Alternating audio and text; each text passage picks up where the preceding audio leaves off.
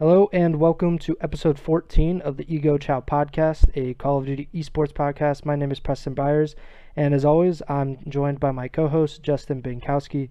And on today's episode, we'll be discussing the, um, the Call of Duty League's Stage 3 Major, which concluded with the Atlanta FaZe uh, winning the event, their second major win of the season. And we also have some uh, roster mania to talk about, including another London Royal Ravens roster change. Uh, so how you doing, Bink? I'm all right. A little tired, but got Same. some COD to get through the night. So, as Trem would say, just gotta pop the stim and get right into it. Yeah, you gotta send the chow. Late at night, you have to send the chow. Uh, so let's get right into it. Let's talk about the major. Uh, this is a five hundred thousand dollar event, the third one of the season, the the third of five. And coming in, the Toronto Ultra were the favorites. I wouldn't say heavy favorites because uh, FaZe looked really good. Uh, most of the stage, uh, the subliners were the other one seed in uh, the winners bracket, and they beat FaZe in group play in stage three. So uh, there were a lot of talking points, and probably the biggest talking point for us was Optic uh, coming in. They started in the losers bracket, and they would have to fight their way through the losers bracket to make any sort of run. Uh, but let's start on uh, the first four matches. Uh, this was a different schedule than they usually do. Usually they start these events on Wednesday. They started this one on Thursday, May 13th. Uh, in the first two matches, uh, I, th- I think we both picked, well, I mean, for the pod, you got the Seattle LAG game wrong, but for me, I was perfect through the first two matches of the, the event. The London Royal Ravens eliminated the Paris Legion with a 3 1 win, and my team, the best team in the Call of Duty League, despite their record and their overall performance throughout the season. The Los Angeles Guerrillas, they defeated and eliminated the Seattle Surge with a 3 1 win. Uh, any lasting thoughts from these two matches in particular? Yeah, uh, not much to talk about really from these ones. Uh, I actually, I, I felt like uh, London was going to win. I picked Paris for yeah. the Paris is winning champs crew. Uh, and I did pick Seattle in the other match because I knew you were going to pick LAG. um, but both of these maps, both of these matches were three-one wins for the respective team. Uh, the team that won, which London over Paris and LAG over Seattle, they won all three respawns. The team that ended up losing the series won uh, the search. So I just thought that was kind of interesting. Um, the only thing I really noted down that I thought was a really cool play was Prestinni had a uh, ninja defuse when Surge was down four five, and it was I believe it was a four v four situation. He just like hopped on the bomb right away and went for the defuse. Uh, that was a pretty cool play for us around eleven. Then Seattle was able to uh, clutch up for their only map win of the major there. But um, other than that, they're, they're pretty straightforward series in my opinion. Yep, nothing really to to say. Um, also, Seattle choked to control. What's new? Because they are by far the worst team in in control. I, I wrote the article. Uh, we'll talk about it later, but about Seattle's roster change and they're I believe three and seventeen this season in control, and they've only won on raid control, so or on garrison control, which is yeah, just incredible. And, that one in particular, I wrote down they they ended up losing uh, 3-1, but it was I believe it was the first round if my notes are correct. Uh, Seattle was on offense and they capped A on garrison control first, which is obviously the harder point to cap. Uh, and they had plenty of lives left. Is I obviously don't know the exact number off the top of my head, but they had lives advantage. Might not have even been an advantage, but there were a lot of lives left because they capped A early. Mm-hmm. Should have been an easy offensive round, which is hard to come by on Garrison, especially after you secure A. You just have to go to B, which is the easier point most of the time and they weren't able to do it. So that's that's all I meant by it. They kind of they choked mm-hmm. that one round, but as you kind of pointed out, they haven't really been strong at control uh, this whole year. So um, yeah.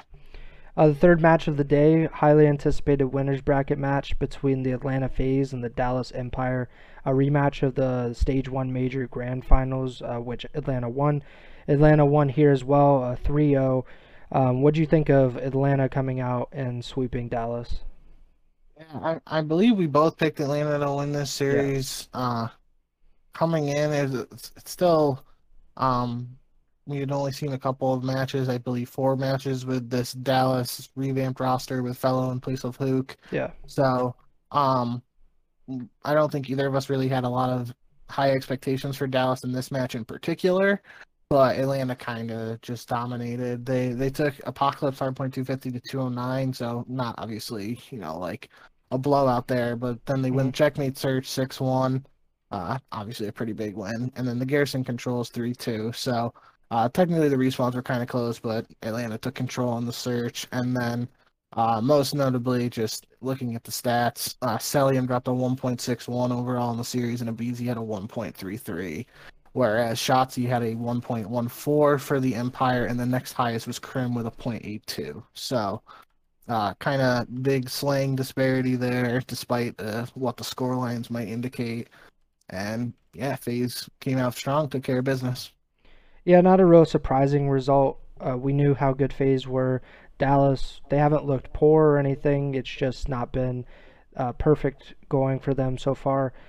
Uh, in the last match of the uh, of Thursday, the Florida Mutineers versus the Los Angeles Thieves. This was uh, the Mutineers' first winners bracket appearance of the season, and they won. They actually came out. They beat the Thieves, uh, who um, have Huke, and this is a relatively new lineup with Huke in in the starting roster. Uh, but they win three one. What do you think of the Thieves uh, losing? I think this is their second match with Huke in the lineup. It was their second match they played because they were three and one in group play after beating Optic without Huke, and then they lost to New York, and then they yeah. had this match. So second one with Huke. Um, I I predicted Florida to take this one, and apparently that was more of a controversial take than I thought. Um, I know you picked LA, and I feel mm-hmm. like the overall majority of the community was actually leaning LA, but I was I was mainly picking Florida just from that chemistry standpoint, where like like we yeah. just said, this was this was the Thief's second match with Huke. so um, the scores were super close. It was a really hard fought series, regardless of Florida pulling it out. Um, it started checkmate hardpoint 250 to 233. Florida pulled away at the end, and Neptune, I don't remember what his exact streak was, but uh, it was by that, like on that rotation from uh, the hard P1 inside the plane to P2 in the back garage area. Um, he he just went off and went on a nasty streak there. Uh, and then second map was Express Search and Destroy, and Florida went six five with Neptune getting a one v two in round eleven. It was I don't remember exactly who he was fighting, but it was like two people's in the uh, two people in the lockers area uh, by that bomb by the train, and he kind of you know just pieced them up. They chat. they didn't like chow simultaneously, but it was kind of like one after another, and he was able to get both kills. So uh, it was an impressive start to the series by uh, Neptune there, and it looked like they had all momentum. But then uh, the Thieves pull off an 0-2 comeback in control to win. Uh, checkmate control 3-2, force a map 4, another hard point before it takes uh, the Moscow hardpoint point 250 to 216. So uh, it was a close series overall.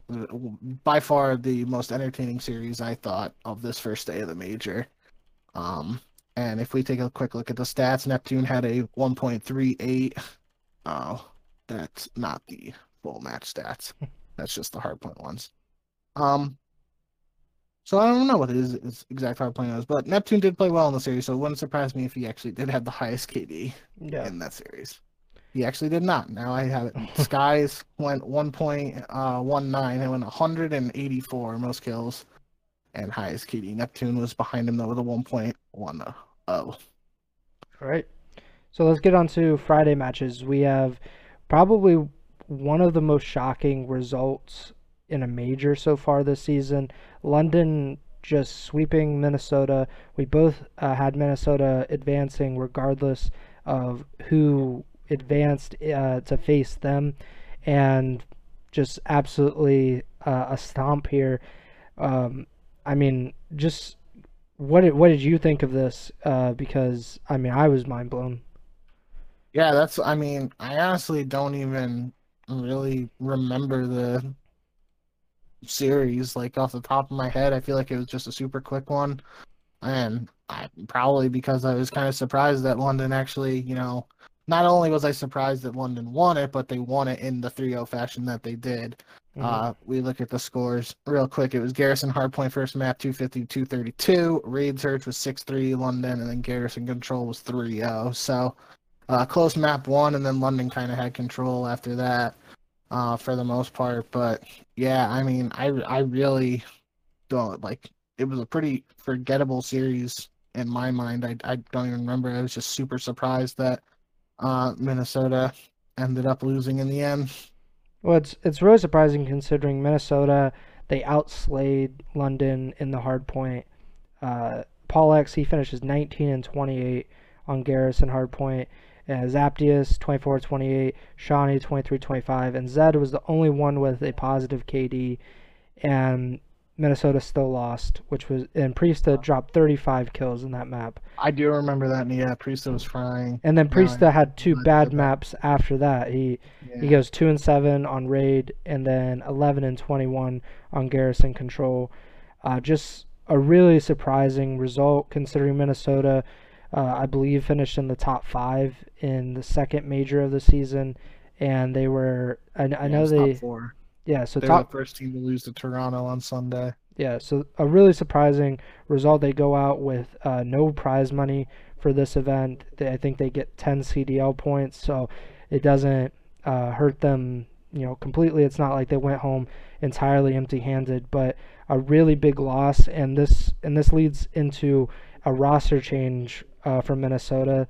They hadn't, uh, so they they benched MajorManiak during stage two group play, and they replaced him with Standy. And they yep. immediately improved. They go undefeated with Standy in the rest of group play.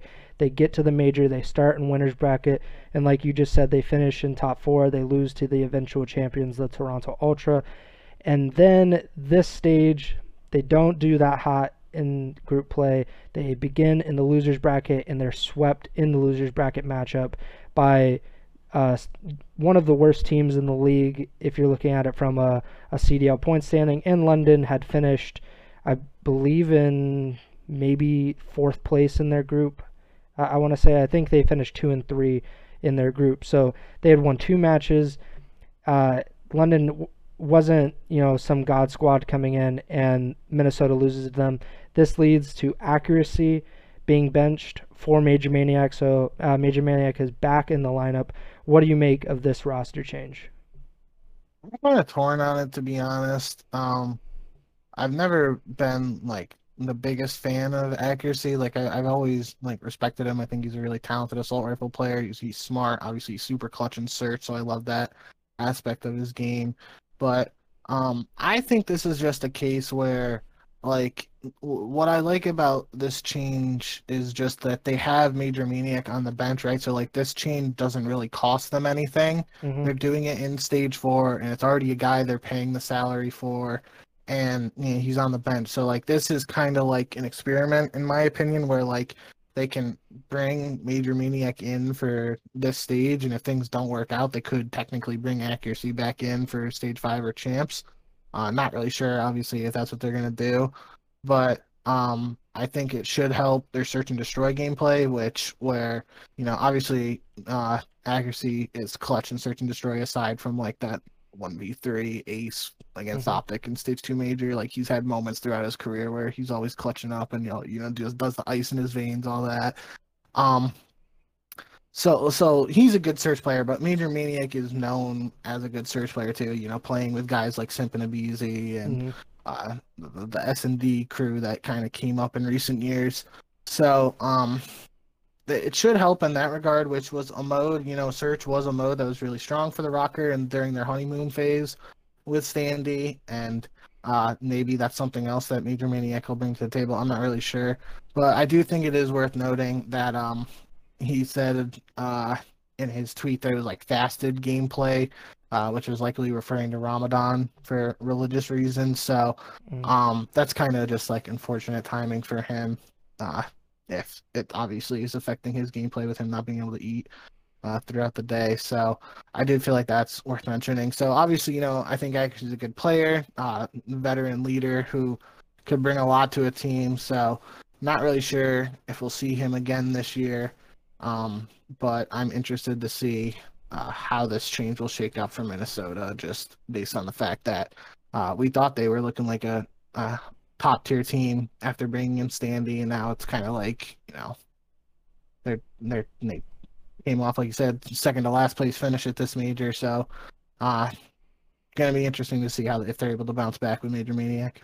I wasn't entirely sure that they were going to make a change. I I definitely didn't know that they were going to end up benching accuracy in this, but the re- the response from Minnesota on social media, the the players, the coaches, the organization as a whole, it it was apparent that it was an unacceptable performance, and that it, you know when Brian Saint and Rypien they go on uh, Twitter and they make a video and they say, you know, this is obviously unacceptable, blah, blah, blah, and they do that on Twitter, that makes me think, well, okay, like if you're making this public of a statement, it wouldn't surprise me if you made a change as well, considering how how how high expectations were for this team after a top four finish at the previous major and wins, I believe, over Dallas and Optic in group play.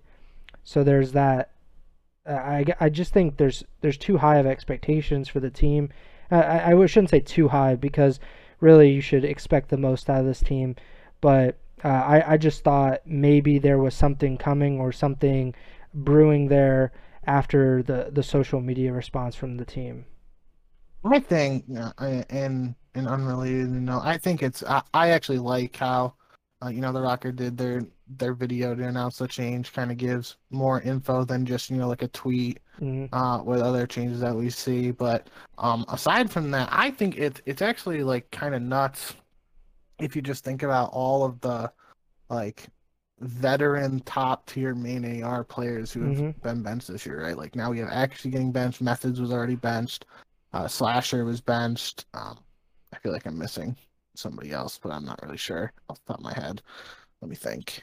Nobody um London Paris. I, so that, that's probably the big three that I'm thinking of, right? I, I guess you could just Diamondcon obviously doesn't fit into that, but he's just an AR player who was benched. So, uh, so I guess mm-hmm. that's the big three of like veteran ARs, right? Slasher accuracy and MethodZ now who have all been benched. Um, and it's definitely you know we were talking about it before the show, off season stuff, and we got a while until we get there, but it will definitely be interesting to see. You know, we we got to figure out what's going on if if there's going to be expansion teams and stuff like that. But uh, you got to think if if that is a case or some teams are rebuilding, these are some of the guys like accuracy slasher and MethodZ who you might uh, build a team around in the sense of you know getting that strong assault rifle player and then filling out your roster from there. Could be a route that some teams go down. Yeah, assault rifle players are.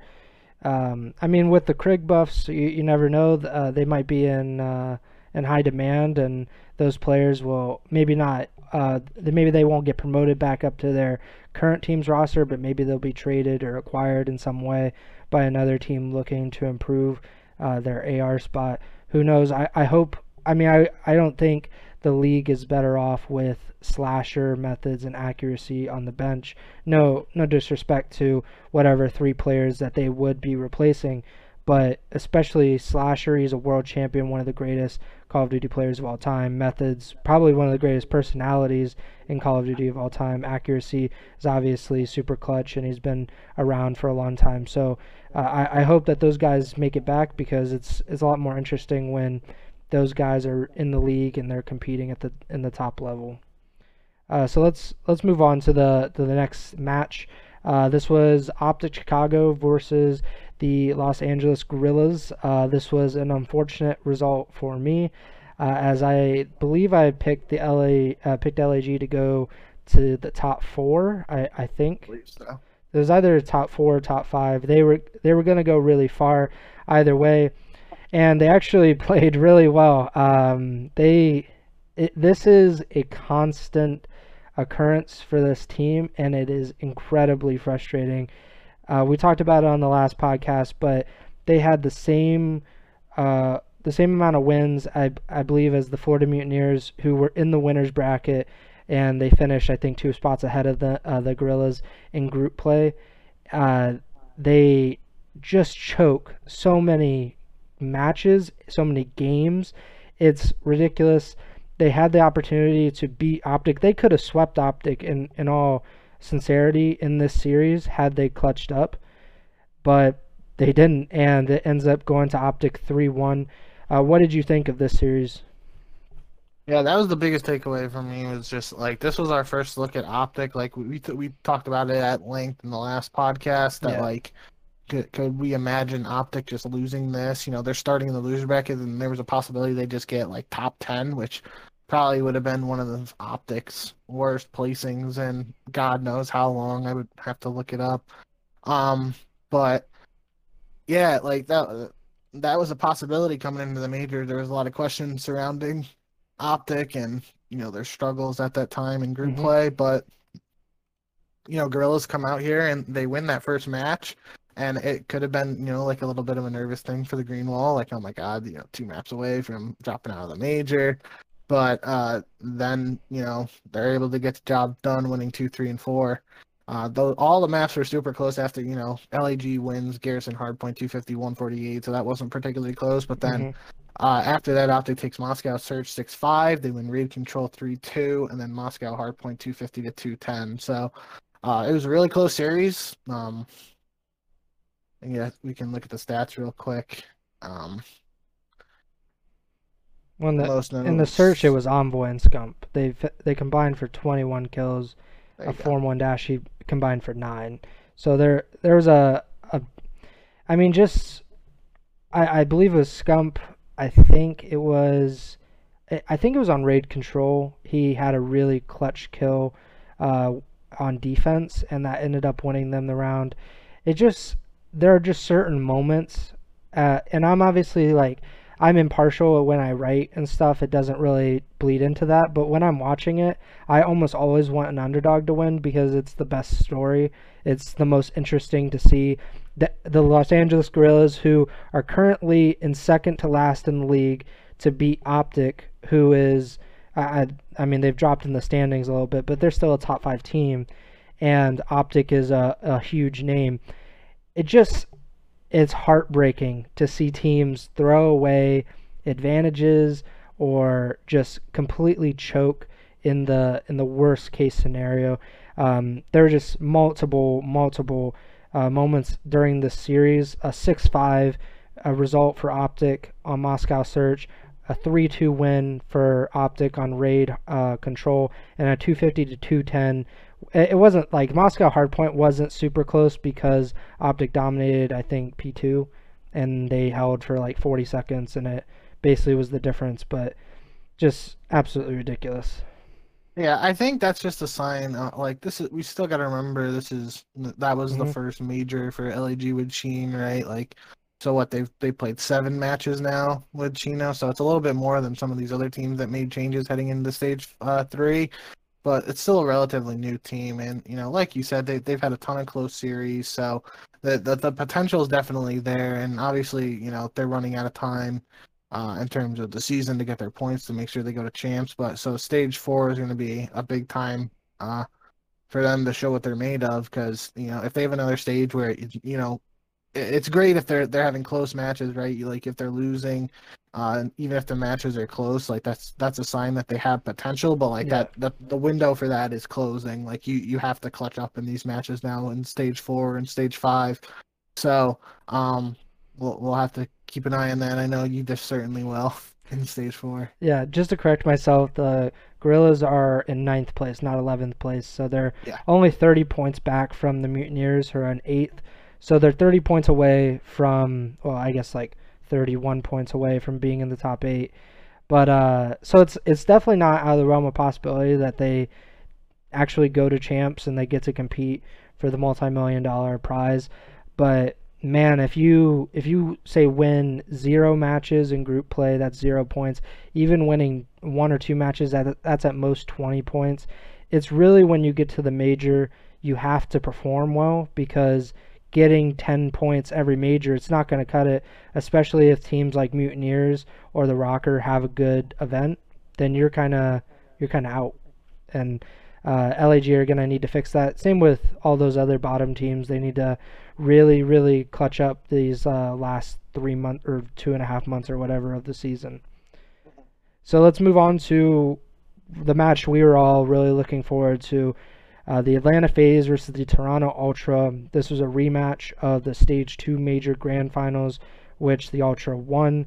Um, uh, Atlanta actually beat Toronto earlier in that event, and then Toronto got revenge in the grand finals. They looked absolutely dominant, and they hadn't lost since that first FaZe matchup uh, coming into this. I think it was uh, like seven or eight consecutive wins since that loss to FaZe in the Stage 2 Major. Uh, so they come in, uh, they're really hot. FaZe is actually really hot as well, and FaZe ends up winning 3 2. Uh, breaking the uh, Ultras uh, win streak and sending them down to the losers bracket. What did you think of FaZe versus Ultra? Yeah, this was. I mean, we had a ton of great series mm-hmm. throughout this major. Uh, this was probably like the first epic one. Obviously, we kind of touched on earlier that Florida LA Thieves match was probably the best match of the first day, but you know this was uh, this was the match a lot of people wanted to see, and it was it was really close. Went down to the wire. Obviously, with a game five uh, victory. But uh, the biggest thing for me was that Atlanta was able to win uh, both contr- or both searches. Sorry, uh, I believe the CDL Twitter tweeted um, that it, with game two, it was Atlanta's seventh straight S and D win, and it was Toronto's first S and D loss in 33 days. So wow. that that was a huge win in my mm-hmm. opinion. That probably, you know, Atlanta or sorry, Toronto was able to respond and they were really good at control and they had a, another a lengthy win streak in control that uh, was ended towards the end of the major, I believe. But um, regardless of kind of here, you know, they they come out and they take that controls, the swing mode, they're able to take uh the raid hardpoint map for to force a game five, but then you know Atlanta doing what Atlanta does comes out and closes it with a strong search win there. You know, shout out Tupac, I guess. Uh, yep. Whatever you want to attribute it to, uh, that's obviously you know, I will always be in the group that S and D wins championships. So, um, that's basically the tale of the series was you know Atlanta wins map one, they win both searches, boom, job done. And that's what we talked about when we were previewing this match. That if FaZe won the searches, it came down mostly to the hard points because in the major, Toronto had the habit of losing the opening hard point and then winning the next three maps because they're a really good search and control team. And in this FaZe, they win that opening hard point, so they they don't let Toronto get an early lead in the series, and then they win that first search on checkmate. Uh, obviously, they, they should have closed it out on garrison control. They had the opportunity to do so, so they let Toronto get back in the series. But like you said, S&D does win championships. If you're a really good search and destroy team, you should have you should have a chance to win any series against anyone. I think the Guerrillas are good uh, a good example of that because they come really close to beating teams that they're obviously uh, they don't have as much chemistry together. Uh, like as far as far as time, you know, because Chino's only been there for maybe a month, month and a half with that team, but they were very close to beating other teams. FaZe has that chemistry. They've been together the entire t- season. They're one of, I believe, two teams now that have not made a roster change this season, and they're obviously one of the best search and destroy teams in the world. And they're they look even better with Tupac. They had that little that little slump uh, at the end of stage two, early st- stage three, but it seems like they're right where they left off. And man, if they're winning every search, it's going to be really hard to beat them in any series, especially at grand finals. We'll talk about that later. But when there's more than two searches, it, it makes it very difficult to win a series against them. Uh, and, and to close out Friday's matches, we had the Florida Mutineers versus the New York Subliners. This was the other winners bracket semifinal match. Uh, the winner would go on to play FaZe in the winter final, and that ended up being the Subliners. Just not really close uh, here. Uh, the Mutineers were they were it was surprising to see them here in the first place, in my opinion, just because I thought the Thieves would be. But um, uh, the Subliners they just looked incredible. They continued their run of hardpoint wins. Uh, what did you think of the Subliners win here? I just one point. I had a pretty good read on this winners bracket because I yeah. I picked FaZe to beat Toronto too, and uh, I had Florida getting to this match. Uh, but I did think New York was going to take uh, this match over Florida, but mm-hmm. not in this fashion. This was just an absolute uh, stomp. It was 250, 149 Garrison Hardpoint for New York, 6 0 in the search, and 3 0 in the control. So, uh, really strong performance from New York. It was also their first series of this major, and they just came out made a statement right away. Um, the lowest KD on New York for the series was Mac with a 1.25 overall. uh, Clay dropped a 1.77, Hydra had a 1.58, and Eason had a 1.35. And everybody was negative on Florida. It was just a really strong performance out of New York, and uh, we kind of touched on it last at the end of last episode, where I, I was torn on whether you could consider New York a dark horse or not, just because you know they were the one seed and yeah. uh, group player or whatever. But like most people were thinking the major was going to go to either Toronto or New York, so they technically weren't in that like Atlanta. you know S tier or whatever. What did I say? You said Toronto or New York. Oh, sorry. Yeah, Toronto or Atlanta was like that S tier. Those were the two teams most people were picking, and New York was just like on the outside looking in in that uh, respect. So like this was uh, a really strong statement win for them to open their major. On Saturday, the opener was the Los Angeles Thieves versus the London Royal Ravens. The Thieves they swept the Ravens. They eliminated them from the Stage Three major with a top eight finish. Um, any thoughts on this match?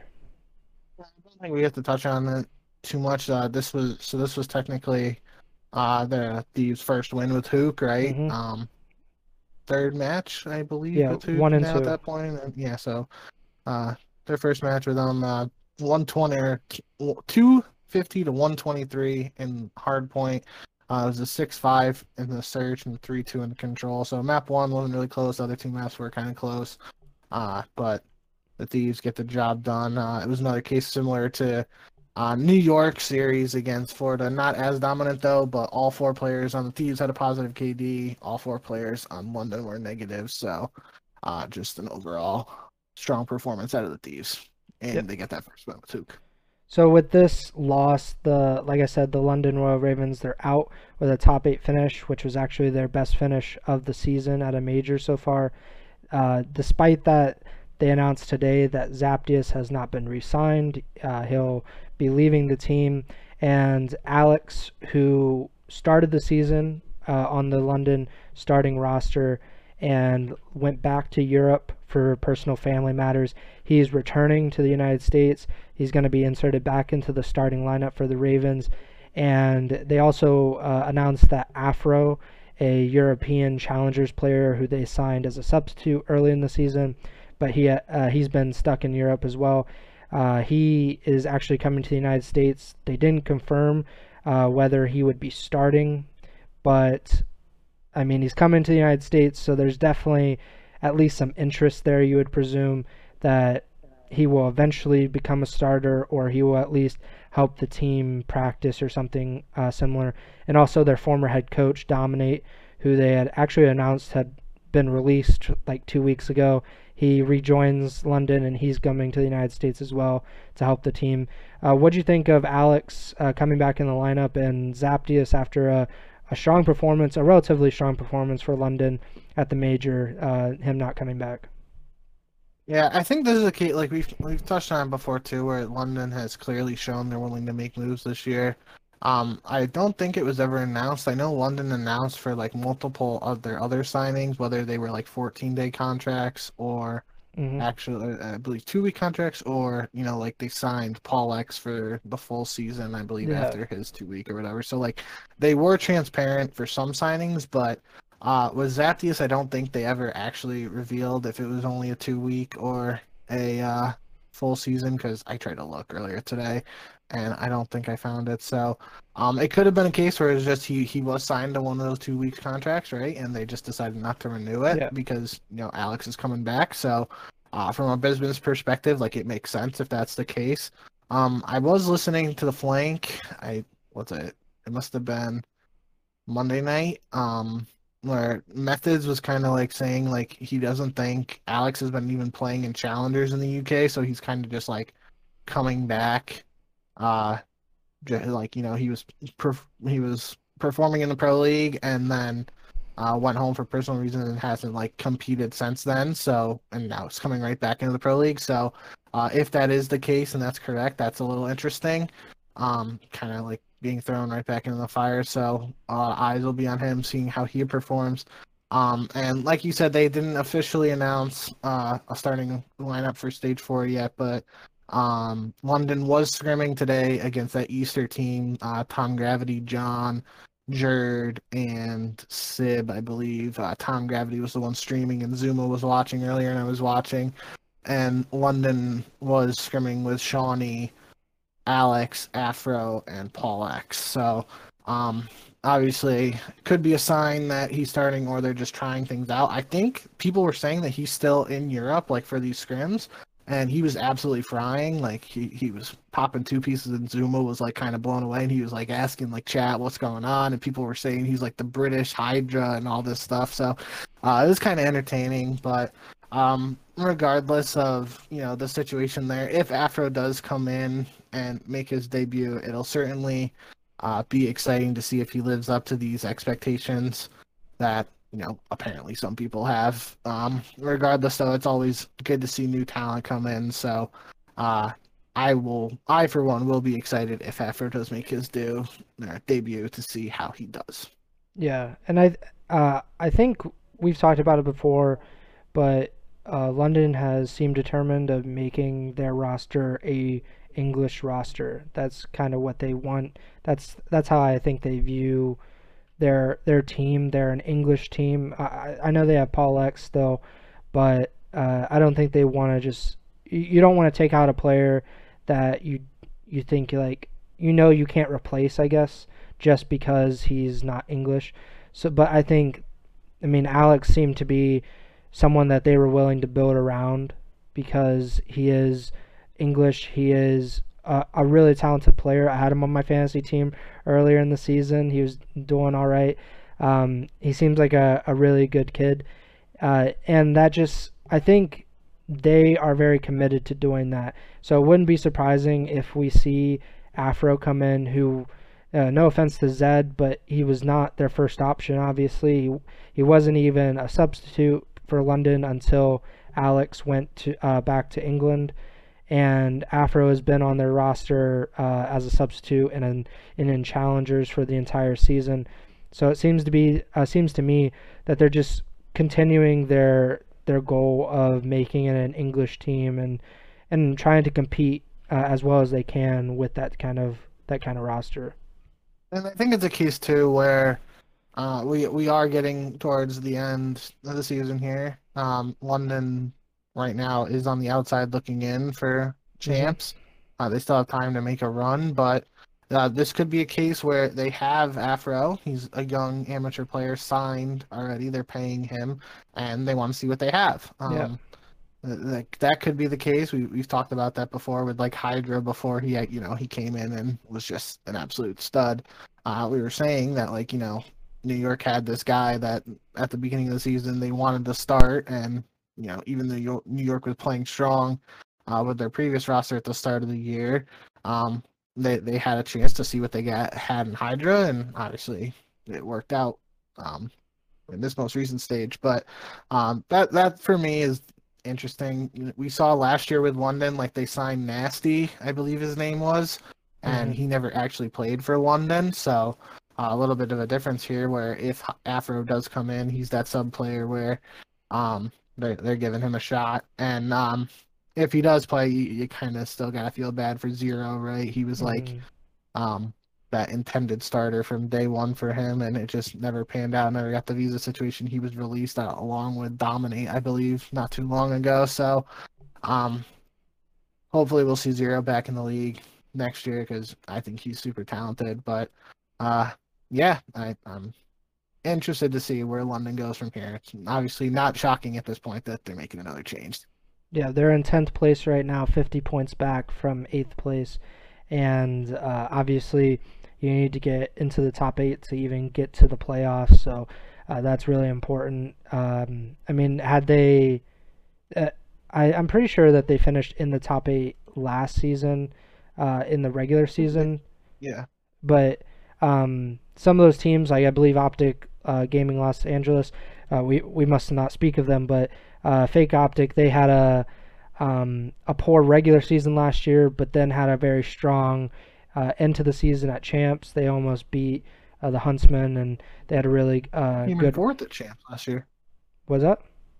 London came in fourth last year at champs. Yeah, I know. I was just I was thinking for some reason that they hadn't finished in the top eight last season in the regular season, but uh, Optic was the one that I was thinking about where they had had a poor regular season and had champs been held on land, they likely wouldn't have even made it because they were going to do the top eight thing as well. But this season, uh, like London, LAG, Paris, Seattle, none of these bottom four teams are out of it by any means because who knows what kind of team Florida will be like in the next stage. They've been a little bit up and down. Minnesota, we just saw they're up and down. Who knows how the Thieves end up with Huke in this lineup. Uh, so we'll just see. Everything is really still fluid, and um, it'll be interesting to see how Alex and possibly Afro fit into this new London starting lineup. And on the second match of the day on Saturday, E Clasico, uh, Dallas versus Optic. Um, I mean, it's.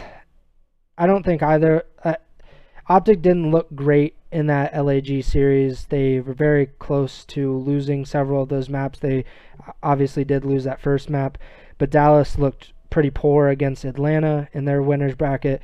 So coming into this match, I don't know if any of their fans, I don't know if Dallas fans had a lot of confidence in their team. I don't know if Optic fans had a lot of confidence in their team. But Optic, they come in and they sweep Dallas. They eliminate them from the stage three major, I believe, with the top six or top seven finish or something like that. Top eight, yeah. Top eight. Um, so, uh, what did you think of Optic beating Dallas here? Yeah, for, for your early question, I, I wish our head correspondent Trem was in chat so we could ask him for the perspective from a Dallas fan. But uh, yeah, com- coming into the major, this was um, the situation in my prediction where I said this could have been the swing map or swing series for Optic, where you know I anticipated that Atlanta would beat Dallas and Dallas would drop down to face OG after Optic wins their first loser bracket match. So um, I thought this was going to be a tougher match. Um, I said on the last pod that I could see Optic winning if you know they, they heat up, and um, obviously that's what happened. But I, I actually did pick Dallas to win it, and you know, Optic came to in particular Dashy came to play. He absolutely popped off in this series. Um, but yeah, I mean, Dallas had 06 map count at this major, right? They they lose 3-0 to FaZe and then 3-0 to Optics. So what in New York win a map at the major. Yeah, that was New York last major. So, um, yeah, th- this was a super interesting series outside of you know like Optic dominating like statistically and everything.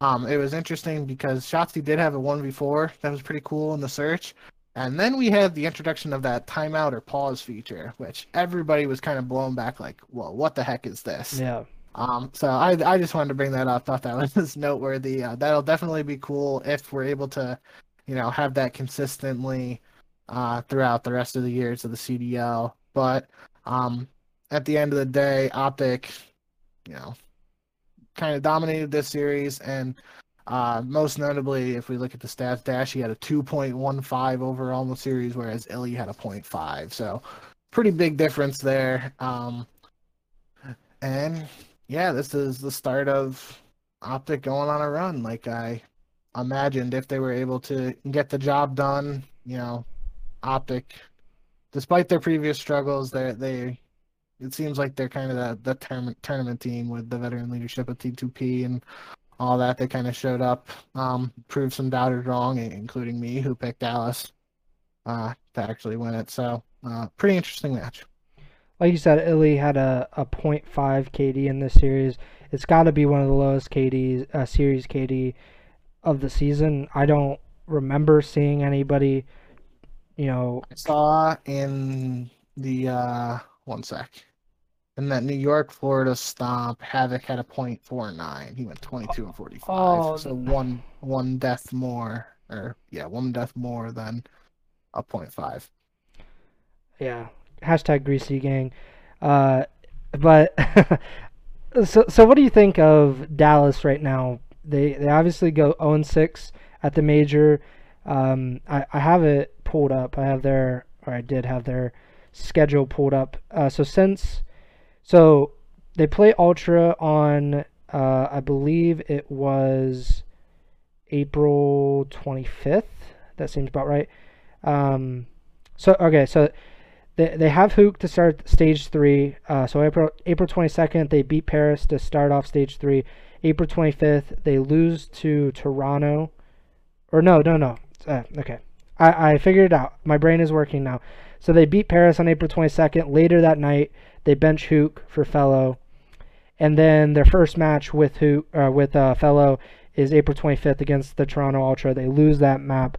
Um, so since they put in FeLo in place of Huke, who they have since traded to the LA Thieves, they are two and four with FeLo. Uh, obviously, that's in the in the four losses. They haven't won any of those maps. They're 0 and 12 in their in their four losses. Four. What?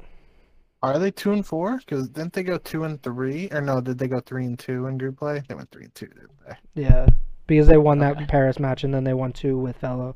So they lost. Yeah, right. They got swept by Ultra. They uh, win in five games against LAG. They get swept by the Mutineers. They win 3 1 against Minnesota. And at the major, they get swept by Atlanta and get swept by Optic. What yep. do you think of the FeLo experiment and and this roster going forward? And and iLLeY just he's changed roles. He just dropped a point five. I mean, so it's it's clearly not working as they intended, right? Like, mm-hmm. obviously, we don't know if this is you know a short term change where they expected FeLo to come in for Huke and immediately succeed and be championship caliber team. Uh, we don't know if that was the case. It just seemed like, you know, based on everything we've heard so far, that there were some communication issues and um, they, they had to make a change. So uh, this could be more of a long term project, I guess. Um, it would be a little weird considering, you know, Dallas is the inaugural CDL champions and, uh, you know, they were in second place when they made that roster change as well. Yeah, so it, I mean that'll still be a super, you know, just a highly questioned roster move for a long time, if not for the rest of CDL history. But um, regardless of that, Dallas is definitely going to have to um, try to prove some doubters wrong in stage four, right? I mean, it doesn't. I I would be surprised if uh, Dallas made a move before stage four. Um, I believe it was Crone actually. CDL Intel tweeted that uh, like it was a podcast clip of Rambo saying he basically like the Jackie Moon of the CDL, and he confirmed that he's now their sub. So he's you know GM, coach, and Dallas's sub. So it doesn't seem like they're gonna make a move. Um, and they're they're gonna have to try to figure things out. It, it's kind of like a case where I don't know exactly what they're gonna need to do. Um, I think uh, yeah, it was these keys to victory for Optic, the Optic Dallas series. Um, where obviously they struggled against FaZe because FaZe smoked them 3-0, but mm-hmm. uh, they they were 0 and 5 in control heading into that Optic series with FeLo. So that means they're 0 and 6 with FeLo in control. Um, obviously, it's not the most important game mode. You only play it once in a series, but that's still noteworthy, uh, in my opinion. So they, they have some stuff to work on, and uh, we're gonna have to keep an eye out for that this stage. Uh, it will be interesting to see um, what goes on in the group selection show, right? Because um, in these past couple stages, it's a, it's always been uh, well, heading into stage one, it was Dallas and Atlanta who were automatically like that top team, and they got the first two picks.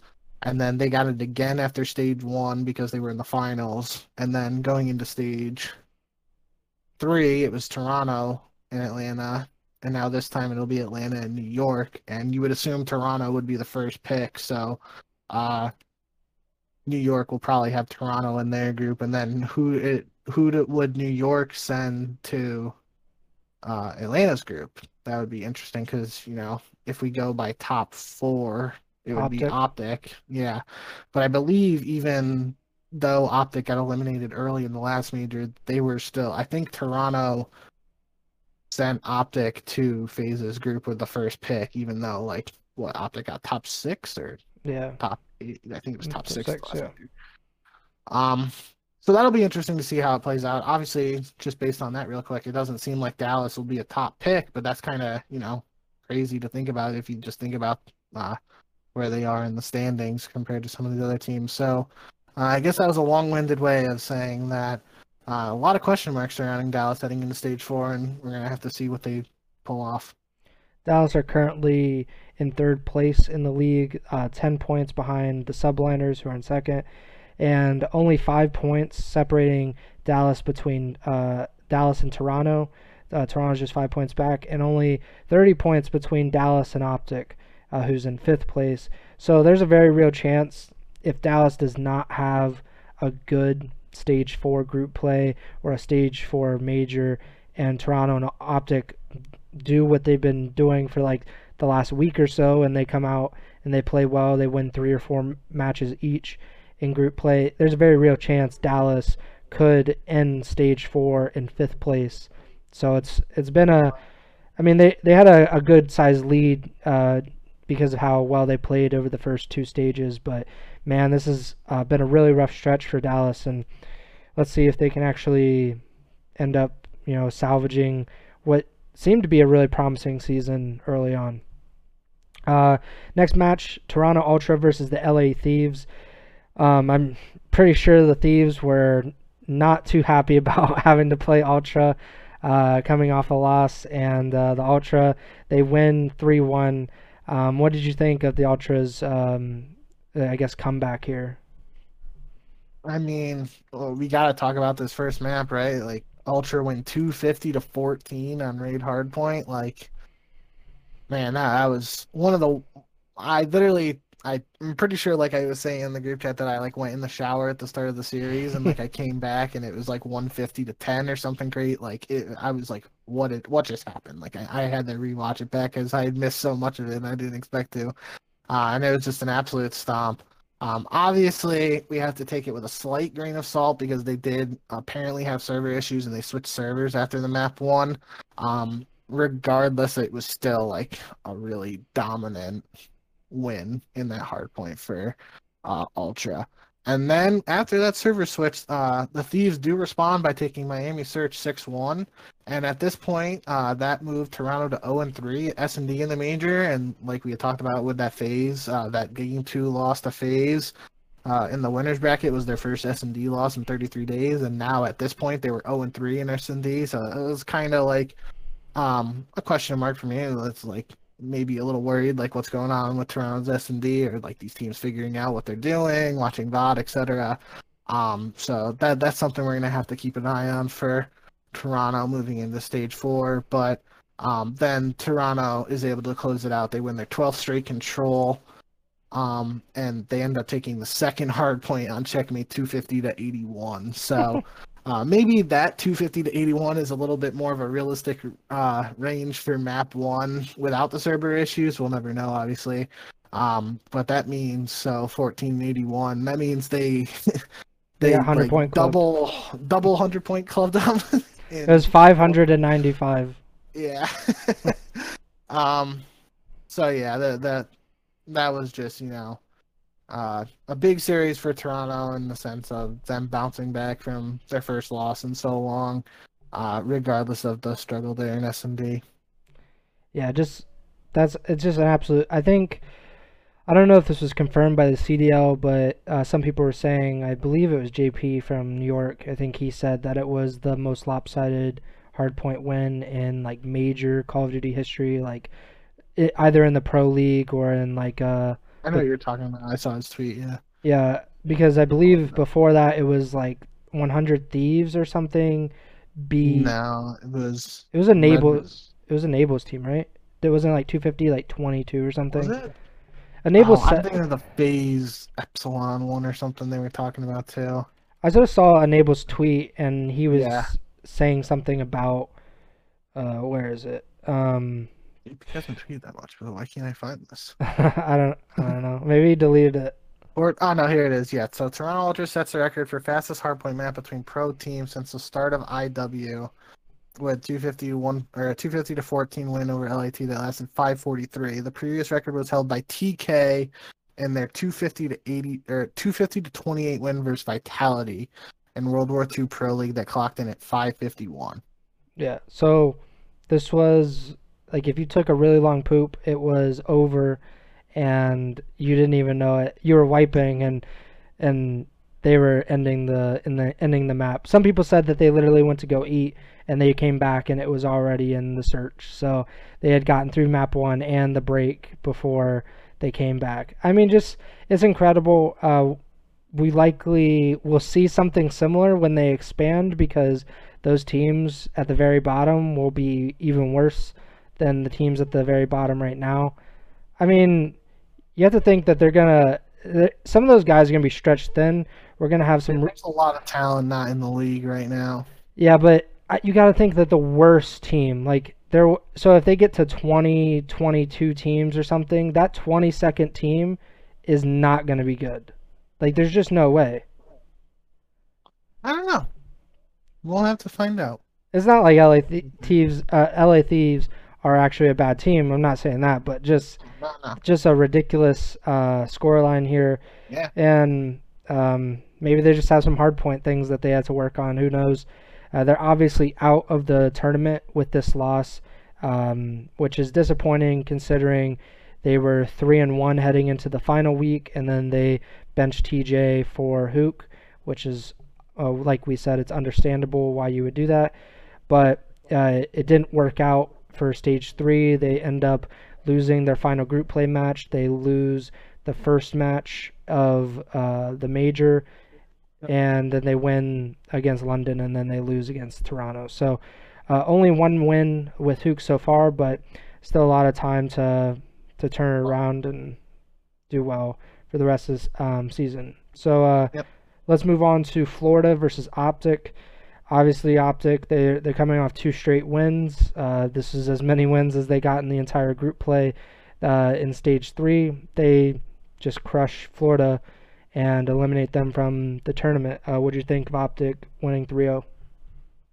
I mean, this was kind of what I was touching on earlier, where I said, you know, I predicted that I thought Dallas was going to take it, but if Optic was able to beat Dallas, I felt like that was the win that could help them go on a run, and that's what happened. They, they had that momentum from that previous win, and they come in uh, against Florida and they take care of business right away with a 3 0. Um, I believe. So the first hard point, Moscow hard point was 250 to 139, so not particularly close. The raid search, 6-5, came down to around 11 dash. He clutched a 1v3.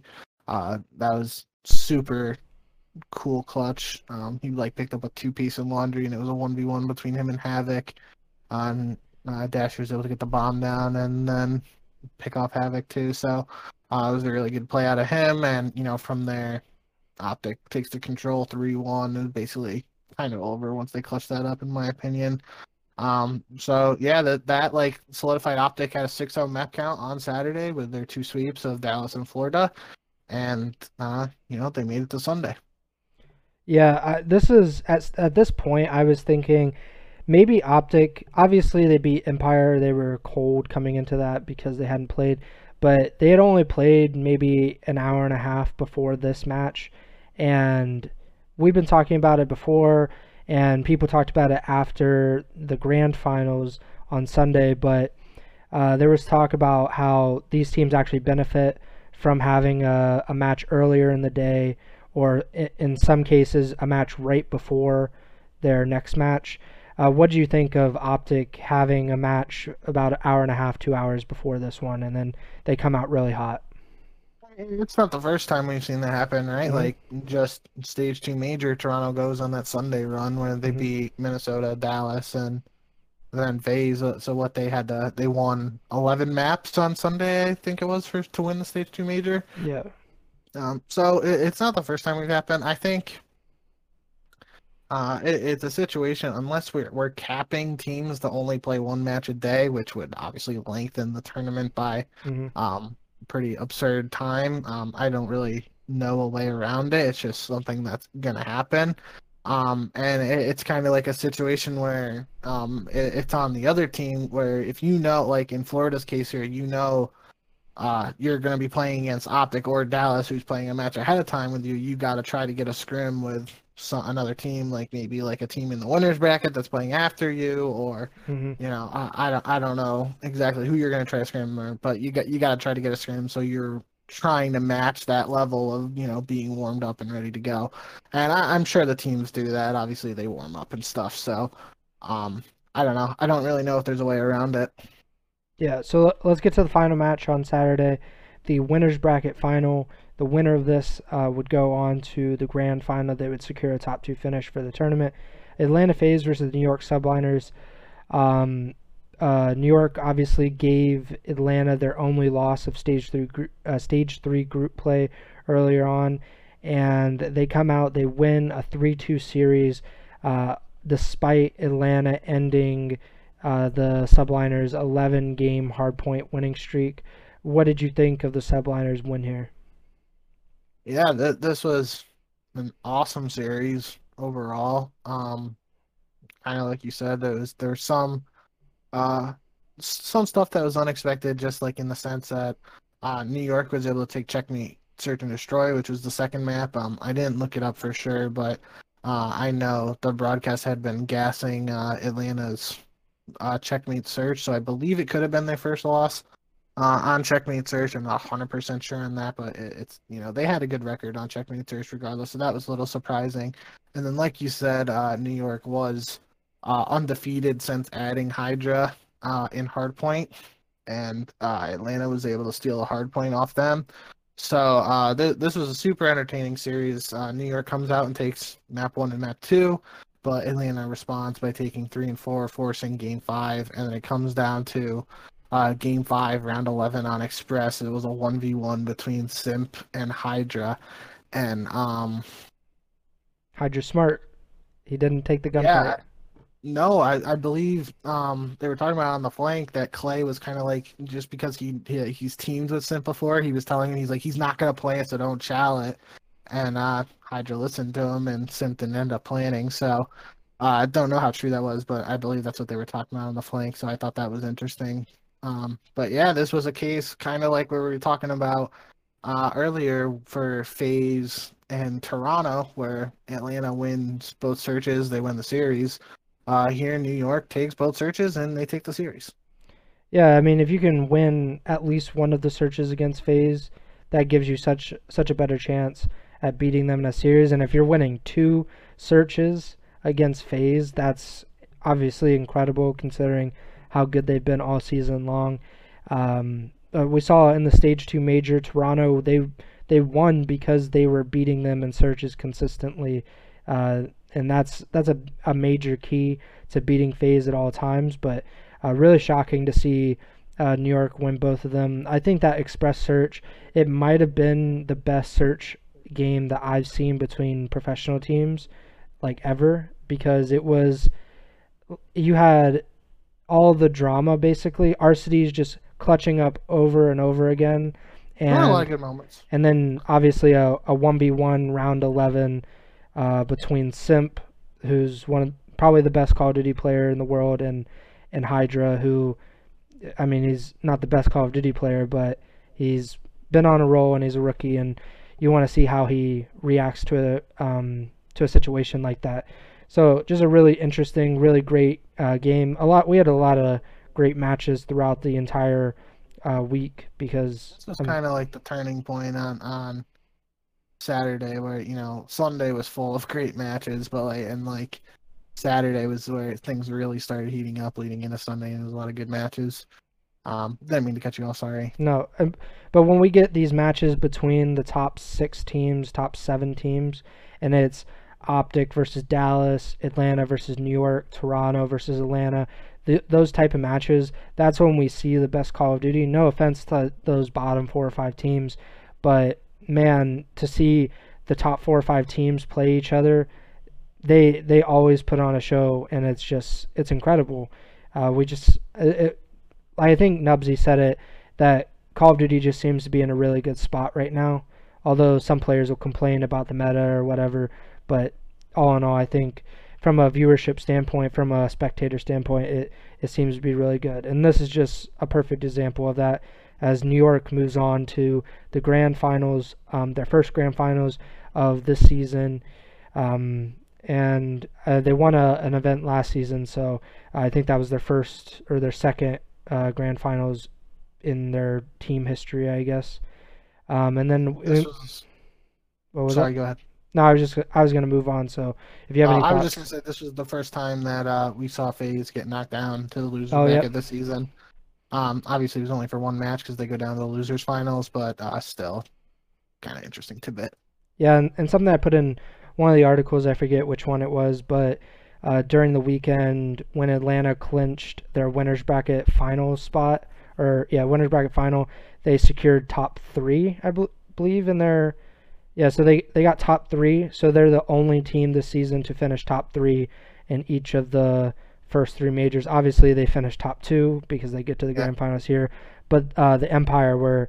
Uh, if they had gotten to the top three of this event, they would have joined FaZe, but they obviously didn't. So uh, that was just something interesting uh, that's happened this season. Um, and on Sunday, we have three matches. First, we have the losers bracket semifinal uh, between the Optic Chicago, Optic Chicago and the Toronto Ultra. Um, man, uh, Optic, their uh, losers bracket run comes to an end here with a 3 2 loss, but they played really, really well. They gave Toronto everything they could handle, but Toronto ends up winning. What did you think of the Ultras win here? You know, the I think I tweeted it after that. Like, Optic for a team that was starting out in round two of the losers bracket, uh, having immense struggles in the end of stage three group play, uh, for them to come within uh, game five, round 11 of knocking off the defending uh, champions. That just goes to speak for uh, how much potential this team really has. And uh, obviously, a lot of Optic fans would have loved for them to clutch out that round mm-hmm.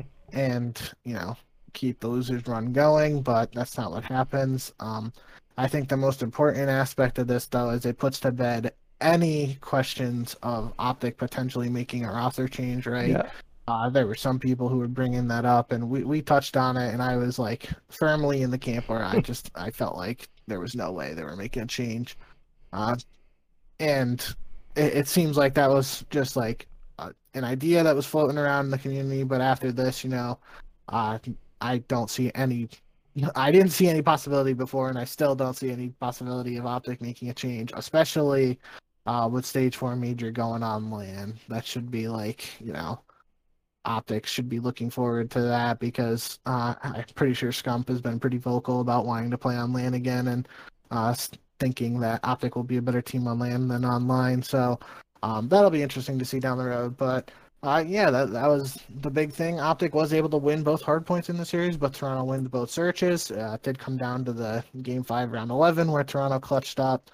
Uh, and yeah, I just thought it was real impressive that um, for a team that was struggling coming into this major, Optic came within one round of knocking off the defending champs.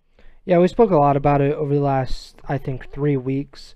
Oh, yeah. Because they've they had been really struggling, and I predicted them to get uh, whatever top ten or top yeah it's a, yeah it's a, a top ten finish for Optic in a twelve team league.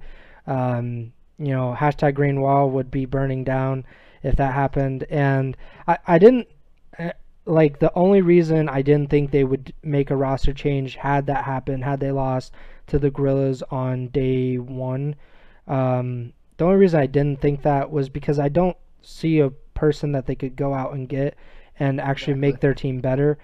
Um, I think people would, you know, some of the toxic fans that are in Optic Circle would want a roster change because they just want to see something change.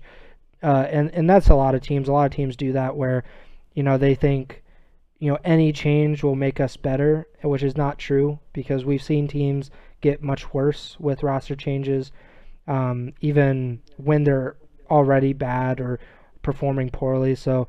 Um, just a, a really impressive performance by Optic. Obviously, they would uh, would have liked to win this series and move on to the losers bracket finals and eventually the grand finals. But a top four finish is really respectable, especially considering you didn't have the advantage of starting in the winners bracket and having you know that extra loss. You could lose one before you really have to turn it on. Uh, so great job by Optic um, and a and a great win for Toronto. Uh, they continue their streak uh, of uh, making top threes. I guess the, they make it two in a row. They get some really uh, needed CDL points because they didn't have too hot of a start and um, a top three finish. Uh, obviously, they'll Um, they only get top three, they don't get top two, but a top three finish is really good for CDL points in the overall standings. Um, and that leads us into the losers bracket finals, another rematch between the Atlanta FaZe and Toronto Ultra. Um, Atlanta won the earlier matchup in the winners bracket round two, I believe, against the Ultra, and they uh, win this one as well. They win 3 2. Toronto, they actually lose a control, which is surprising, and they end up losing the series. And I mean, you could say it's the difference because uh, normally they would have that control win, but they didn't get it this time, and they lose the series. What did you make of Atlanta's win again? That, that was the big thing for me was that you know it was another three two result, and we've been harping on the search uh, throughout this episode so far. Mm-hmm. Um, but in this case, it was a different formula for FaZe where they were able to win one three five. They didn't win both searches, but they take that control and uh, Toronto's whatever Toronto's control streak was at that point. I believe it was 13. Mm-hmm. Um, and they they snapped that, and it was a 3-0 control two on Garrison, so it's not like it was particularly close. Um, Atlanta won Garrison Hardpoint 250 to 123, so that wasn't really close either. Toronto responds, takes raid search 6 3. Uh, Atlanta has that 3 0 controlled. Then Toronto wins raid hardpoint 250 to 235. That was a super close one. Uh, it came down to that P5, and FaZe just couldn't get a body in to like contest for a couple extra seconds to force a rotation to P1. So Toronto takes that. Um, and then Atlanta closes things out 6 2 on Moscow. Um, do we have the stats here? So just pull it up. I, I can't remember who that was. It this the series that ours. Oh, this was another series where BZ and Cellium just went off. Uh, BZ dropped a 1.38 overall. KD and Cellium had a 1.27. So, uh, yeah, it was a little bit of a different formula compared to Atlanta's previous win in this major over Toronto, but uh, Atlanta got the job done again. So went two and zero oh against the defending champs in the major, which I, I guess uh, if you look at it either way, the the winner of the major beat the defending champ both times they played, but the defending champ only lost to the same team to get eliminated. Yeah, uh, just an incredible series. Atlanta they uh, they proved definitively that uh, they're the hotter team right now over Toronto. Um, to get these two wins to avenge their stage two major loss, uh, really big wins for them and uh, they qualify for their third consecutive major grand finals. They're the only team to do so this season. They're the only team, to, like I said earlier in the show, to finish in the top three of the first three majors. And I mean, this obviously gives them a great lead in the overall standings. But uh, going into this grand finals, uh, they were playing the Subliners, who had they they had lost to earlier in the event and in stage three group play. So you could say that um, I don't know if New York was favored as far as betting odds, but New York uh, definitely had their number in the previous two matchups against FaZe, which those were the only two losses FaZe had even suffered since uh, they lost to Toronto in the stage two major. And then uh, you put the vetoes in here. So subliners, since this is a best of nine, uh, grand final, there are very few vetoes. Uh, FaZe only gets one veto. They vetoed APOC Hardpoint, which they had lost to. I know they lost to LAG in stage two. I, I don't know why I remember that, but maybe it's because of LAG. So I remember that. Uh, so that was their only uh, veto of the series, and then it was map one in the winners bracket final between yeah. Atlanta and New York, and they lost it to New York 250 to 181. So that was probably the thinking behind that. Well, they, they're obviously thinking about LAG back in stage two. They're like, we can't lose that one again. Um, and then uh, New York, they veto raid hardpoint, Moscow search and destroy, and raid control, which gives you a best of nine of Garrison hardpoint, checkmate S&D, Garrison control, Moscow hardpoint, Miami search, checkmate control, raid search, checkmate hardpoint, and express search although uh, as we found out we wouldn't need the last two maps. Uh, so uh, this was, like I said, a best of nine, so first to five, and there is no advantage for the subliners, which has been a controversial topic over the last few stages because uh, you know Call of Duty fans aren't used to that. They're not used to a winners bracket team not having some sort of advantage. But um, heading in or uh, first map, New York wins and then Atlanta kind of returns to being Atlanta, and they win, uh, I believe, three straight maps, and uh, they lose one. Uh, they lose that next, so that would have been like their fifth map, and then they win the rest of them, and they close it out with a five-two victory. What did you make of Atlanta's impressive win here? Yeah, um, kind of hit a lot of the points there that I was going to bring up, but uh, we, we've touched on New York's strong point being their hard points and bringing Hydra. So they start off the uh, best of nine here with a you know a strong 250 to 185 victory on Garrison Hardpoint. Uh, but then, like you just said, after that, Atlanta rattles off three straight map wins to go up 3 1. Um, and then it was Miami surge where I believe New York, they definitely were up 4 0. I think it could have been 5 0. And then Atlanta, like, put together, strung together a couple rounds, and New York ends up taking it 6 3. But, like, if Atlanta had pulled off a full sale there, that would have definitely been the dagger, in my opinion. Um, but that, that was interesting that, you know, um, they kind of trade after. So New York wins the hard point, Atlanta wins the search, Atlanta wins the control, and then we kind of get to that point where it resets again and goes hard point, search, and control. And just based off of uh, the strength of these teams that we've talked about, you probably would have expected uh, New York to take the hard point and Atlanta to take the search, but that kind of flip flops. So mm-hmm. Atlanta had a, a 3 1 edge going into the Miami search. And that was kind of a must win map for New York, right? Like you, they don't want to go down four one, uh, and move one map away. So that that was a big one. And then that checkmate control uh, was super wild and went down to the wire. Um, with Atlanta taking a three two. Um, I'm not really remembering it particularly well. I think it was like um, all of the defenses won, but Atlanta won the offense in overtime, right? Was that that was when like Arcity slid into the control point against Hydra under plane and got the kill with like one second left or something. Yeah. I'm pretty sure that's when that happened. I, I might be not remembering right, but I think I'm right. Um, so that that was an, a super entertaining map, and then from there, Atlanta has the four two lead, and they just close things out on Raid Search which I remember in particular was the same map that they won their first major on because they were they had the 4v1 against Crimsix in laundry and they were going for the finishing move and that's what I was putting in the Twitter chat was that I wanted Atlanta to end the major with a finishing move but that's not how it went. Mm-hmm. Um so yeah, uh, was another we've said it a bunch now but uh although it was a 5-2 scoreline, overall it was a super entertaining series. Uh, the entire day of Sunday was high octane matches and really entertaining. Um, and this was an awesome major. Yeah, and uh, so the only map that they ended up replaying, uh, like between their winners bracket final match and their grand final match, was Checkmate Search. In the winner bracket final, New York won 6 4. Uh, that was the map that um, had 13 kills on and in the grand final, um, aBeZy and Simp both dropped 12, which is just ridiculous. They end up winning uh, round 11 there. Um, we we would have gotten Express Search, which uh, has not been a particularly strong map for FaZe in the past. Uh, they obviously lost to New York on it uh, in uh, Game Five of the winner bracket final, and I know that the first Express of the CDL season earlier uh, was FaZe versus New York, and New York also won that. And that's just been a not the strongest map for FaZe. So it would have been interesting if we would have gotten to a map nine.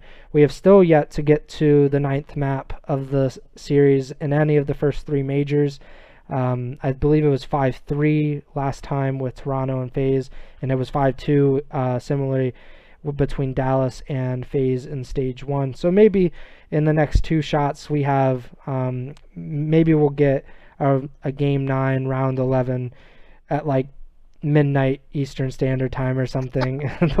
because it, had this gone to nine maps, it would have been pretty late, and Atlanta at least would have been playing most of the day, considering they had played right before this. So they had um, whatever a, a five game series before this, they would have played 14 maps in one day, which obviously is a record for the CDL uh, this season, just because that's how the schedule has been set up. But would have been really interesting to see. It doesn't happen. 5 2 win for FaZe They win the $200,000 a grand prize. They get the 75 CDL points, which just adds to their lead in the Call of Duty League. They are now uh, 100 points ahead of the Subliners, who have moved into second place uh, with 240. Atlanta is just the most ridiculous uh, stat line of like a team 22 and 4 this season, and they are 79 and 36 in maps. So they have a 69% win percentage. Nice. And it's 12% better than the the second best team. It's just absolutely ridiculous. Yeah. Um, I did look real quick just to make sure, and that was the uh, checkmate control was the one there. Arcitys uh, slid into the control point with FaZe on offense. Uh, 1.5 seconds left. It was a 3v1. Um, it, FaZe had three guys left. Uh, only Asim was up on New York, but because there was only 1.5 seconds left, Arcitys was the only one who could get to the point. So that 1v1 determined it. Like Arcitys got the kill on Asim, and that was New York's last life, so they won. But if Asim got the kill on Arcitys, the other two guys on FaZe wouldn't have had time to get to the point, and New York would have won. Mm. Um, so that was super interesting. And then uh, I was reminded too when I was looking for that. Cellium had that nasty three piece uh, on the raid search in round yeah. in the fourth round, where like they were just running out of bottom art, and he like just you didn't even see him. He just disintegrated them. Those like those first four rounds of uh, raid search just flew by, and FaZe was up four to nothing in the blink of an eye. So um, I was just reminded of that while I was looking for the clips. But yeah, it was a great series, like you said um, New York came out, asserted their dominance again, and showed everybody why. You know, even though they didn't win the stage two major, they've lost four series all the year. They're still the best team in the game.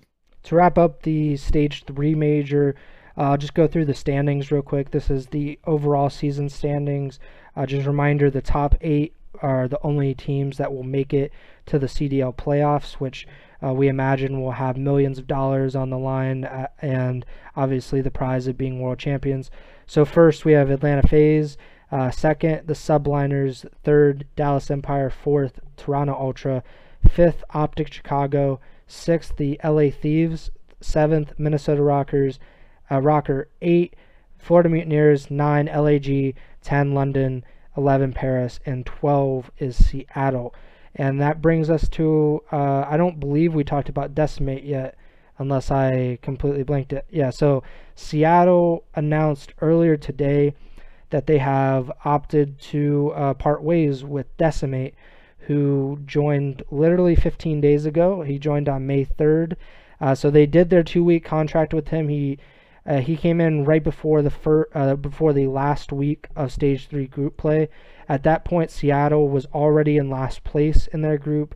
They were um, 0 and 3 going into the last week. They lose those final two matches of group play. They finish 0 5 in their group. Uh, they start in the losers bracket, obviously, for the major, and then they end up getting knocked out of the major without another uh, without a match victory. I don't believe that they've won a major uh, match at all this season, as far as I know. They only have 50 CDL points, and they've only won four. So they so they had to have so they either started in loser bracket round two one event or they won one uh, major. I think they started. Yeah, they went one and four in group play in stage one, and London went zero and five. So I no, that might not been. Stage two major, they finished top eight, so they would have had to have won oh, something. Oh, stage two, yeah, stage two they went two and three, and they came in fourth. Yeah, so they beat Florida uh, in the Stage 2 major. They started in loser bracket, uh, losers bracket round two. They beat Florida, and that is their only win of a major this season.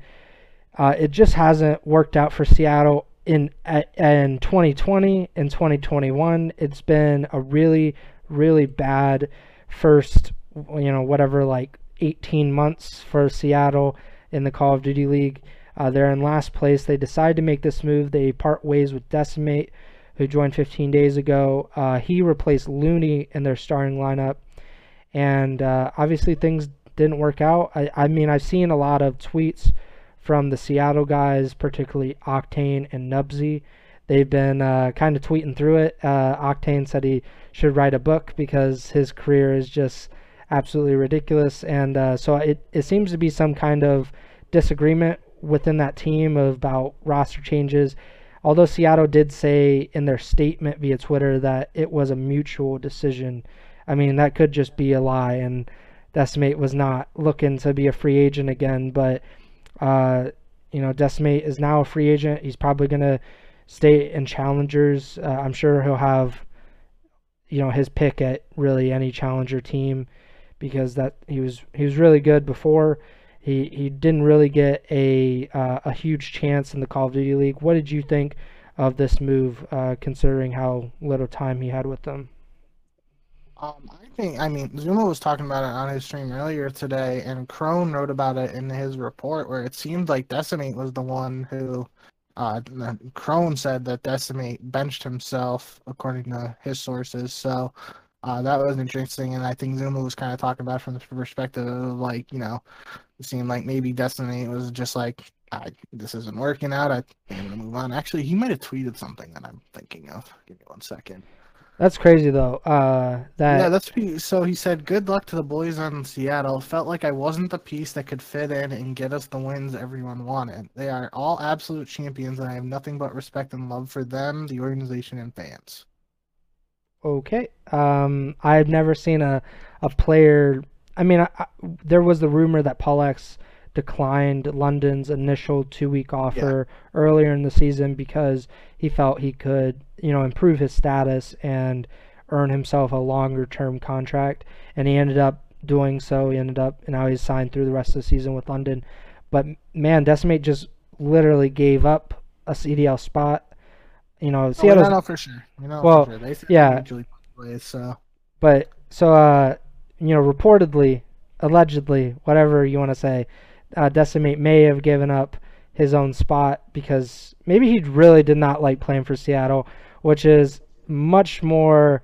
Um, I I just say it's uh it's very fitting considering how bad Seattle's been, but man, this just looks horrible because you know, they said uh, Seattle said in their statement that they're still looking to recruit someone to join them for stage four, which is only about a week, uh, about you know nine days away uh, from starting. And uh, man, the, and they need these wins. They they're 70 points back. They're in last place in the CDL. They need these last two stages to go well to to finish in the top eight, and you know it's it's not starting off too hot right now. I also thought it was really funny too. Um, Octane had a tweet earlier today, which was reminiscent of the days. You know, you might not remember them too well, and some of our viewers might not, but you know, longtime Call of Duty fans will remember the days of constant roster swaps and people sketching and all that. When do you think I started watching COD? Do you think I started watching COD in MW? No, I mean like you might not have remembered them because you I think you said you started it like the Black Ops 2 champs was it? I don't remember. Yeah, Black Ops 2 champs, but everybody yeah. was sketching on each other. Basically before Pro League, everybody was still sketching on each other, yeah. so no. So regardless, but like he puts out a tweet that's reminiscent of these yeah. old days where he says, "Myself, Prestinni, and Gunless looking for one for next event. 18 plus, main sub, no ego, can travel." And that just made me laugh because it brought me back to those days. But it was interesting. He puts in there no ego. We don't know for sure if that's like a shot at Decemate or not. Um, and yeah, like like you just said, it yeah, seems maybe. like Seattle is still searching. Like they, they have options and um or it's going to be interesting to see what they do. I don't think we'll see Loony come back in the lineup. It does. It doesn't seem like that's something they would do unless it's an emergency situation where they just like don't sign somebody else. Mm-hmm. Um, of note, obviously Zaptius was dropped by London earlier today, and uh, Crone did report that uh, Paris was pursuing him. Um, what was the exact? way he worded it. Um, he said um, that so they they tried they, to acquire uh, Saints from the yep. the subliners, but due to a twenty five thousand dollar buyout, Paris moved on from Saints and set its sights on Zaptius instead. Yeah, so not confirmed yet, but Paris could be looking to get Zaptius. Um, if that doesn't happen though, and Zaptius is a free agent, he could be like that top priority for Seattle right now. Like he, he fits the bill of what they're looking for in a main sub. Um, obviously there might be other uh, players and challengers that you look at, notably like someone like John, who has played with guys like Octane and Gunless in the past. Um, that could be an mm-hmm. interesting potential pickup, but um, like you just said, they, they don't have that much time, and th- this could potentially be their last shot to like kind of revitalize uh, their roster and make that push because they are so far back compared to some of these other teams in that bottom tier. So like it, the time is now for them if they want to make that push for champs. Um, and this roster change for whoever they decide to replace uh, Decemate with, th- this could be like the make or break change for them if they have aspirations of being a champs. I believe they also tried to pick up Vivid between yeah. stage yeah. two and stage three or whatever, um, and and things didn't work out. But maybe maybe they're a little more desperate now, or or something. Uh, I don't I don't know what the hangup was between LAG and Seattle. Maybe LAG just didn't want to part ways. It was the, it was the buyout negotiations, according to Octane, if I remember correctly. He talked about it in a YouTube video. We All right, so so maybe uh, maybe that's you know, maybe Seattle will, you know, spend more money. They'll say, well, like we have to get him. With, like this is make or break time. Like you just said, we need to make a run. We need to, you know, get into the top eight. So maybe they'll be a little more uh, flexible in that sense. Who knows? I mean, this is it's crazy that Decemate, uh, you know, he only spent two weeks with them, and uh, you know, obviously they they didn't win any matches. They didn't win any controls, so they went 0 and 3 in controls, which doesn't help them. But they, I believe, they were 2 and 1 in search and destroy, and then they were like 1 in uh, like 4 or something in hardpoint. But I mean, it, it's really not fair considering he came in in the last week and didn't get a ton of practice time. So we don't really know what that team could have been uh, had he gotten all that practice and uh, gotten some of the chemistry down but we'll see. It's who knows what Seattle's going to end up doing because yeah. What are you gonna say? Um, real quick, and some people are gonna think it's a meme. I, have seen it be memed already on Twitter. You know, they're looking for a main sub. This could be Doug Censor Martin's time to shine. it could be. Probably not, but and, it could be and ZooMaa was talking about it on his stream earlier today too, like from the perspective, like like you said, Seattle's in last place. Like this could be the time where it's like, do they sit back and evaluate like what are our realistic chances of making champs? And if they think there's like they they don't have a shot, they could be where a t- an opportunity for them to try and you know like grow more of a fan base. And, you know they get if they get if they're the team that gives Doug his shot in the pro league, like that's a huge storyline and like regardless of how it plays out like Not everyone well. will be talking about the surge yeah. You don't know doug could come in drop a 3.0 on everybody or he could get seven kills in hardpoint and octane just absolutely rage quits. Uh, who knows? It could it really could go either way. But it would certainly be the most talked about move. Like it, it would change like we're coming off of Huke you know questionably being benched by Dallas and being sent to LA Thieves, like that's sitting right now one of the most questionable moves uh, of this season, certainly, if not of all time. But if Seattle signs Doug Censor Martin, gives him his shot in the Pro League that he's so highly coveted, it would easily be the most talked about roster change of the season. there's no way, whether it's positive or negative, everyone would be talking about it. So many people would be tuning into those Seattle matches. Um, it, it could be the way that Seattle goes. I don't know. Um, does Patty we'll P does he out. run a sub in challengers? I don't think so. I think the uh, MSMC Patty P days are behind him. Oh man, that would have been that would have been uh, like more entertaining if they streamed scrims because I I mean I haven't watched Aches in a while because he hasn't been in the league, so he hasn't really been like in the in the spotlight. But there's nothing more entertaining than an annoyed Aches and Scrims or or annoyed Aches just in general. I just looked it up. Aches and Censored teamed in challengers. I would have loved yeah, to watch scrims yeah. because I don't I just don't see I know they I believe they were on like um whatever the Quantic weren't weren't they on Quantic together at some point? Yeah, the FaZe Red team in AW where he won that event when he like sliced his hand. Yeah. So uh, they weren't on they weren't on the same Quantic because that was when uh, it was Quantic Leverage and Censor was on Quantic Next Threat. Gotcha. So uh, yeah, I mean I don't see Censor getting that that opportunity as much as some people would love for him to, but who knows? I mean, at this point, who cares?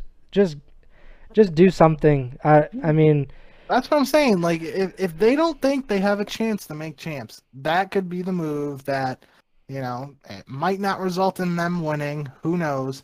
But it would certainly be a very highly discussed roster move, and a lot more people would be tuning into Seattle's matches, in my opinion. Well, and maybe Seattle, their reputation is not that great, considering Decemate allegedly, reportedly, you know, he he kind of for he foregoed his his spot. He was like, I would rather be in challengers, and maybe some you know some of these top AMs who are right on the cusp of making it and be becoming like mainstays in the league. Maybe they won't want to be on Seattle because you might not get be able you might not be able to get to show everything that you're capable of. I, I don't know if that's if that would be a determining factor if you're like a a top am and you're winning events and you're getting money, but you know I, I don't know it'd be interesting to see. That's part of why I think Doug could be an actual candidate here because I feel like Doug is he wants to be in the pro league so bad that he would just sign I almost said vet minimum like this MLB he would sign for like that 50k minimum salary and just get his chance. Obviously, I don't know if that's true, but I could see that being, you know, where he's just like, yo, just just give me the minimum and give me a shot, and I want to play. Um, I could see it happening. I, I don't know if it will. I, I actually I don't think it will happen. I would be surprised. It would be really cool though. Yeah. Um I have no idea who they'll end up picking up. It, yep. I mean that I wasn't expecting to see Decemate uh, depart from Seattle today, but uh, and, eh, you know, whatever, whatever happens, uh, happens, I guess. And to close out the show, a standoff got added uh, today in the midseason update. Um, so yeah, that's that's cool. I mean, it it will hopefully be added to competitive for probably not for stage four, but maybe for stage five. I don't know. What do you think? Well, the midseason update's not live yet, right? Or uh, they announced that it was going to be added. Yeah. So it'll, be, it'll be added May twentieth or Thursday. something. Yeah. Which is why I'm confused. I was seeing on Twitter like throughout this that people are talking about the FFAR, the FAMAS, and I don't know if there was like a minor update or something that went live while we were doing this because I've been seeing tweets about it. Um, so I'm not really sure what's going on. Maybe the update went live early. I don't really know. Obviously, we've been doing this for the last two hours, so um, guess we'll find out after. Yep. Um, but yeah, we I don't think we really have to talk about it. I think we'll have more. Mm-hmm. Uh, we can we can discuss more about standoff in the midseason update once that update actually goes live. Um, I know you wrote about the patch notes earlier today. Uh, it seems like there's some changes to snipers, which, um, if they fix like the flinch with snipers, maybe they get unGA'd. I doubt it, just because wasn't the uh, smokes uh, we, the mostly the we big still deal? had problems with smokes, yeah. So there wouldn't really be a great counter for sniping. Um, but there were also in the patch notes mentions a, a lot of assault rifle changes. Uh, what was it? It was a lot of bullet velocity changes, I think, right? Yeah, I think everything got bullet velocity. Um, something something changed in bullet velocity for every AR, I believe. Yeah, so the, the um, Krig was the big, uh, the big buff basically. Yeah. So yeah, um, those, those are the major talking points for the midseason update. Obviously, it goes live Thursday at uh, midnight, midnight Eastern. So, um, 23 hours from now. Um, so we'll have a better idea next episode of exactly what's going on with that. Uh, obviously, really excited for Standoff to be in the game. Hopefully, it gets added to the map pool right away. It seems like um well maybe it was JP who tweeted it or something, I don't know, but somebody was like tweeting about uh spending the day on Monday like watching standoff VOD. I'm pretty sure it was JP, but I could be wrong. Um but it, it seems like you know it's it's just one, an iconic map and one of the best competitive maps in COD history. It would just be criminal if it wasn't immediately added to mm-hmm. uh, the map pool. It should be in Hardpoint and Search and Destroy, uh, without a doubt. Um, I think for Hardpoint, it'll it could replace Apocalypse. I don't know if they'll want to replace a DLC map with another DLC map, so it could uh, replace like Checkmate or something like that. I think Checkmate is like uh, the easy answer for Search and Destroy for Standoff to replace it, just because like um, we've seen throughout this year that that A bomb site, the bomb site not in the plane on Checkmate, is so hard to plant. There were a couple plants this weekend throughout the major, which was kind of cool. Um, but regardless, it seems like that's the most unbalanced map for search. So, despite some people not liking Miami, just because both bomb sites are actually viable, uh, standoff will, in my opinion, standoff should replace checkmate. We don't won't know for sure uh, until it's announced. But um, I think the only question on most people's minds is will we see standoff in control, right? Just because control wasn't a thing in Black Ops 2 when standoff was played. So that's going to come down to uh, where a where the control points are, and b what map you take out for control. Like standoff's not going to replace raid, so it would have to uh, obviously come in for garrison or checkmate, and then it comes down to a question of which map you think standoff is better than and where those points are. So um, that will obviously have to wait and see. Uh, but yeah, I'm really excited to hopefully get to see the pros back on standoff soon. And uh, that does it from us. We've been here for about two hours. It's, I'm sweating bullets. Uh, yeah. So uh, we'll be back next Tuesday, May 25th, for the uh, Stage 4 preview show. Uh, we'll break down the first 10 matches of Stage 4 and we'll give our predictions for uh, those matches as well as who we think will end up winning Stage 4. make sure to subscribe on YouTube and uh, follow us on Twitter at Ego Chow Podcast. You can follow Bink on Twitter at JBink with two Ks, and I'm at Presbyers. Uh, also, uh, follow us um, or subscribe or whatever on uh, your podcast platforms. If you're listening on Spotify, uh, Apple Podcasts, Google Podcasts, make sure to share the podcast.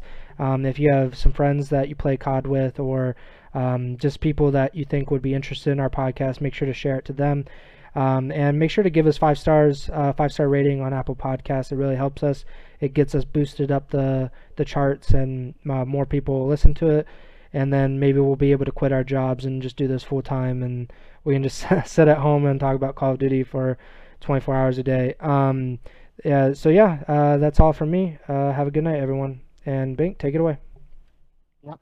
Thanks for tuning in, guys. And as always, been the chow.